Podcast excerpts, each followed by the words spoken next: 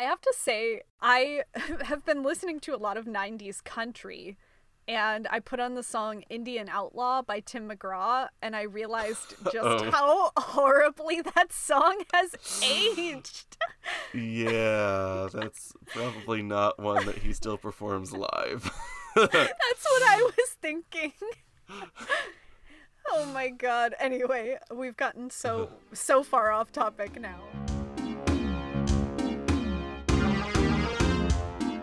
You got to see a live show last night. For the first time ever, I got to see some queens from RuPaul's Drag Race perform in person. They came to the town where I live, well, really, the university where I live, and I saw Ra'Jah O'Hara and Peppermint perform live, and both were excellent. I Okay. cannot say like enough good things about both of them. I surprised uh, by the fact that Ra'Jah came because up until that morning, it was supposed to be Ginger Minj, and um, Ginger Minj fell ill.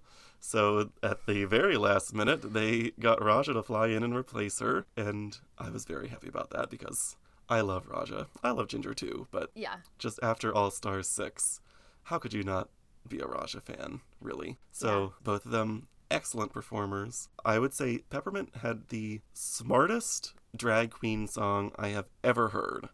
Oh wow. She has an original song coming out, or original album coming out. She said April 22nd, so I'll plug that for her. and uh, the first song off of that album that she was performing there was a very thoughtful, introspective number called Put a Dollar in My Titty. And um, she sang this very catchy song, instructing the audience to put a dollar in her titty. And she walked through the whole crowd, and like the throngs of people that were rushing up to her to stuff dollars into her titties were just unbelievable. Like I there were, you know, a couple hundred people there at this performance. It was, you know, a good sized Yeah. crowd. I bet she made a thousand dollars off of that performance. Like oh my gosh. it was and like the room was so big and so many people were trying to do it that the song ended when she was only like halfway through the crowd, so she just sang it again. Oh my Like, gosh. Yes. And I was one of the people who participated, of course. I Right. stuffed I stuffed a couple dollars in her titty actually.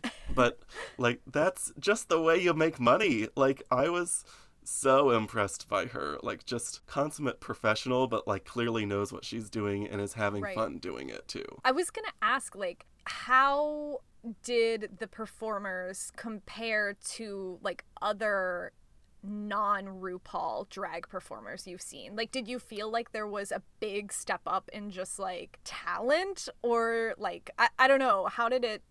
How was it different than like a regular drag show? Yeah, I would say with these two, like Peppermint and Ra'Jah are not known for being like stunt queens, you know? They're not Right. like doing backflips across the stage. They're not spinning for days, anything like that. But they just like they carry themselves with such confidence and like mm-hmm. they just own the stage like they they know that they're like that the reason they are the reason that people are there you know Yeah. and this particular show was the like spring showcase for the drag student organization on campus. So there were a lot of very green queens that are sort of just finding out who they are as drag performers. And there was one drag king too. Should not Oh, leave nice. that person out. Yeah. But, you know, like there's a clear difference between these people who are doing drag for, you know, a couple of months, maybe a couple of years, and these people who are seasoned professionals who are there making Yeah. thousands of dollars at the show. But,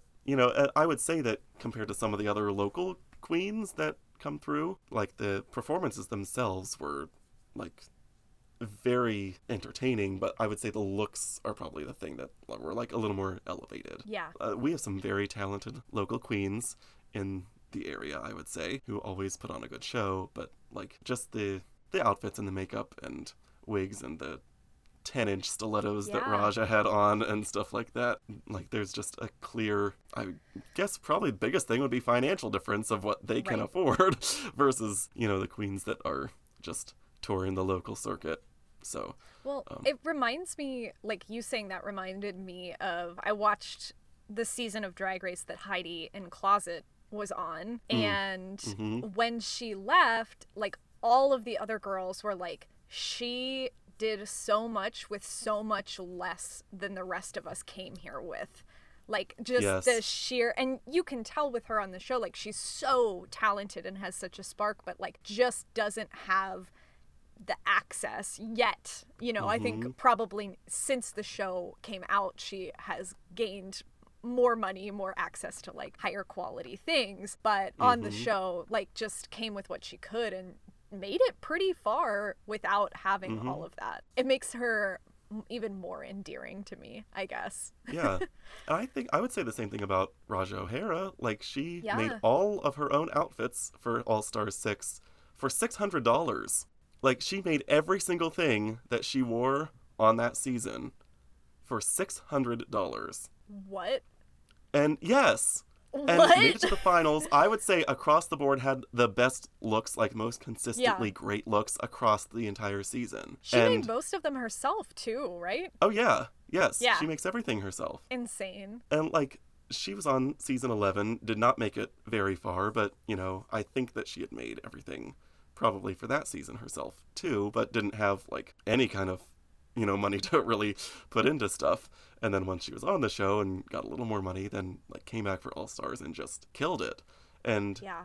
now I think if you look at her today com- uh, at the show last night compared to where she was on season 11, it's like total transformation. And Yeah. I just love that about her. Like she was competing on All Star 6 against Ginger Minj, who has been on Broadway, against Eureka, who has her own HBO show. Right. Like these queens who have so much more notoriety and money than she does. And the fact that she still like came and just killed it is such a testament to her talent, I think. Yeah, definitely. I guess this isn't really a good segue, but I did want to talk about another reality show while we're on the subject Okay. of reality shows. You had sent me earlier this week an article about Dancing with the Stars moving to Disney Plus, which will make it the first streaming reality competition show, live streaming reality competition show. That's a lot of words to explain what that is Uh-huh. but I am interested to hear what you have to say about it because I have some strong opinions about this move. Ooh. Okay. Well, I don't know if my opinions are strong about this, but I think it makes sense because, like, the show is clearly not like the juggernaut, if it ever really was that, um, that it once was. You know, it's not getting nearly the kind of audience that it used to get, nor the kind of stars that it used to get. What do you mean? JoJo Siwa was on it. I think I remember looking at the cast list for the most recent season and going, who are these people? like, I think I had heard of maybe three or four of the people on it. And that's crazy for me because normally I know like at least 75% of Right. the cast of a celebrity based reality show. so, like, I think they're, you know, kind of stretching the the limits of what a celebrity is at this point. But I you know, it we're in the day and age where you have to have a younger audience on a broadcast network in order to justify being on the air at all. You know, mm-hmm. like it's if you're going to have a live show, it has to be something that people are really going to tune in to watch. And JoJo Siwa might bring in a slightly younger crowd, but it's not going to do enough to actually justify keeping its place on the air. So I think that, especially when it's a show that's on like taking up two hours of your broadcast time a week. Right. So, you know, the move makes sense to me because it is a a very well known brand and there is a loyal following to it, but it just might not be enough or the right demographics to earn its keep in the live broadcast TV landscape. Yeah. What's your hot take? Well, I just think it's so smart, not necessarily Dancing with the Stars moving to Disney Plus. Like that move makes sense more or less. Like Disney is trying to be a really family friendly kind of streamer. Dancing with the Stars like fits that demographic. Mostly. I mean, my grandma did complain a lot about some of the outfits. Oh my But- gosh. well, uh, your grandmother aside, I think in this grand scheme of content these days, it's pretty tame. I could That's probably true. But what I think is smarter is that by moving it out of its Monday night spot, they open up that space for what we talked about in a previous minisode is the only thing getting ratings on TV these days, which is sports. hmm ABC is going to replace Dancing with the Stars with a Monday Monday Night Football in the Yeah. fall, which will get more viewers than Absolutely. Dancing with the Stars by far. And I was also reading, and I couldn't fully understand what it meant. So I, if I'm wrong, I'm wrong. But I did see that their Monday Night Football contract is for one game, you know, one year, and then it will be two games on Monday night the next year. And then, th- yeah. It, but I, what I'm unclear on is do they mean that two different networks? Because I know Monday Night Football, I think, used to be on NBC. Monday Night Football, I think, was on ESPN. ESPN. Thursday night, I think, is on NBC. Okay. So I'm wondering if they mean like what one game on ABC, one game on ESPN, or like Mm. if they're going to try to do like an earlier game and a later game, or if they just meant that like they would show different games, Games to in different, parts of the country. yeah. yeah. But it was interesting because it did say like it will be one, then it will be two, and then like in 2023, I think they said it will be three games, and I was like, that doesn't make any sense to me. I don't know Mm-hmm. how they have time for that, so I don't really know what that meant. But whatever their plan is, I like obviously is going to be more successful than Dancing with the Stars. So I just thought it was really smart. I thought it was a cool move. I just wonder too, like the article you sent me had so much to say about just like reality shows on streaming services and they talked a little bit about Netflix's huge success with like some baking show like nailed it or whatever and I was like was Oh. that show really like that successful? Hmm. I mean maybe. It might have been. I mean, I don't know that many people who've watched it, I don't think, but Yeah, I just thought it was odd. Like, all of the examples they gave were weird. And I guess they were specifically giving examples of like competition style shows that are like in the same subcategory as like Dancing with the Stars by, you know, the way that they're set up. But I don't and like think. family oriented shows maybe too. but it was just odd. And I, I just see more and more streaming platforms building more reality based programming but i just think like competition shows like dancing with the stars feel a little dated to me at this point Yeah, I mean, you have not seen many new ones in you know the last five years, eh, probably, and the ones that have have kind of failed. You know, Yeah. the ones that are still on the air have been around for like. 15 plus years. You know, it's America's Got Talent, American Idol, The Voice. Oh, I guess The Voice isn't 15 years, but like survivor a lot of years Survivor, Big Brother. It's kind of interesting to me that there have been so few shows that have broken through at all in the Yeah. competition space because I don't think that there's like no longer interest in that kind of programming. Yeah, I don't know if people if the market just got so saturated for that for a while that the ones that didn't work fell away and the ones that are still kind of working when they eventually die that there will be a resurgence, you know, at some point when know. people miss that kind of stuff, but yeah i don't know i was just gonna say they should do a reality competition show where people compete for a spot on an nfl team it would be the perfect marriage of Yes. everything they need That's a good idea. they could just like i mean you think about like the prize money for a reality show like a hundred thousand dollars two hundred fifty thousand dollars or whatever like that's what a lot of bench players get paid. If somebody could like pony up the money like nike or whatever like sponsors this and then like a guy just gets mm-hmm. to go sit on the bench for a season or maybe like he does good. I don't know. I would watch it. Yeah. You know, what I was going to say is there should be a reality competition show where people compete for a spot on Love is Blind or like one of the other stupid Netflix Well- reality shows. See, that's so funny that you say that because I think one of the things that bugs me a little bit about reality shows these days is that like people just get recycled from show to show. Like I just hmm. saw that Colton from The Bachelor is on some sort of like survivor esque show on I think CBS. Oh. It's like all celebrities because Paulina Porizkova is on it. Is it like I'm a celebrity, get me out of here? Here, let me look it up. It or something?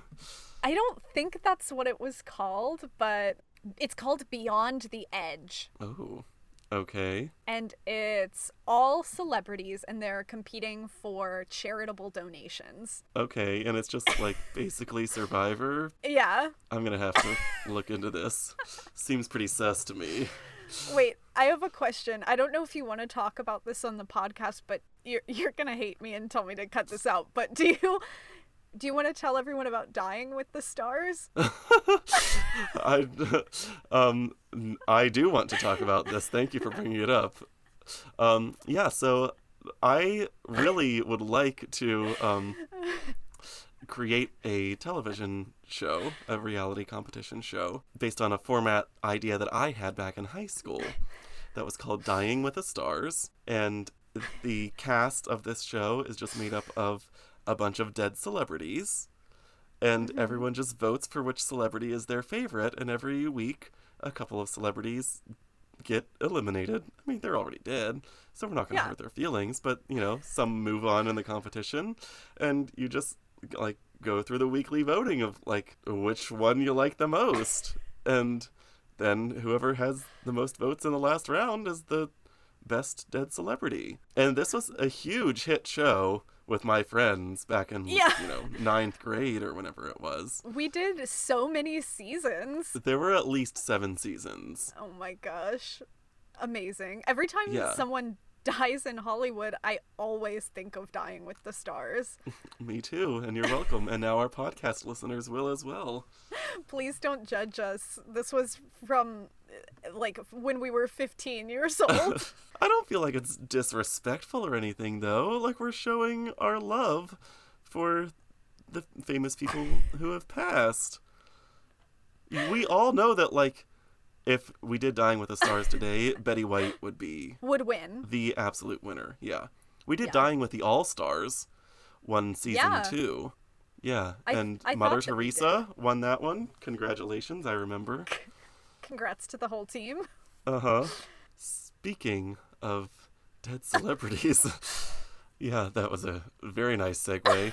Thank you for enabling that one, Elena. You're welcome. But just like a half hour ago, or maybe an hour ago now, because we've been recording for a while, but right before we recorded this episode, I saw that beloved comic actor Gilbert Gottfried has passed away, which is just so sad because everybody knows Gilbert Gottfried, and I Yeah. think even if you found his voice annoying, you've probably found him endearing and recognized him from something you loved because he's been in so much stuff from voicing the Aflac duck to being on Saturday Night Live to being one of the Hollywood squares. I was just looking up. I wonder how many projects he's been in. I mean, it has to be a lot. 184 IMDb credits. Wow. It's a lot. He was in Beverly Hills Cop too. Look Who's Talking 2. My favorite of the series. Oh, and he was Iago in Aladdin, the animated one. Yes. Yeah. Like, he's just one of those people that was never, like, the star of anything, but Right. he was always just, like, such a recognizable voice and on screen persona that he stuck out so much. Like, he was so memorable, even if he wasn't the reason that you tuned in. you weren't going to forget him. So, that's just a very sad loss for Hollywood, I would say. Well, I guess I'm good to go if you are. Yeah, I think we've covered enough ground in this episode. So, It's a little bit of a Um, weird one today, but thank you guys for listening. yeah, we hope you stuck it out with us, even though we um, went all over the place. But, you know, we're a, a podcast that likes to appreciate all aspects of television, right? It's So- true. So, that's what you should have come to expect from us by now, I guess. I've been Elena Hillard. I've been Cody Hoffman. Thanks again for listening, and go follow us at Televisionary Podcast on Instagram and at Televisionary Pod on TikTok, Yes. right? Yes. Yes. Yes. All right. Well, take right. care, and we'll see you, or you'll catch us next time. We won't see you unless you're watching the video or the TikToks. But all right. Bye. Thanks for listening to Televisionary. If you like what you heard, share this episode with a friend. You can follow us on Instagram at Televisionary Podcast, and don't forget to rate, review, and subscribe wherever you listen. Bye!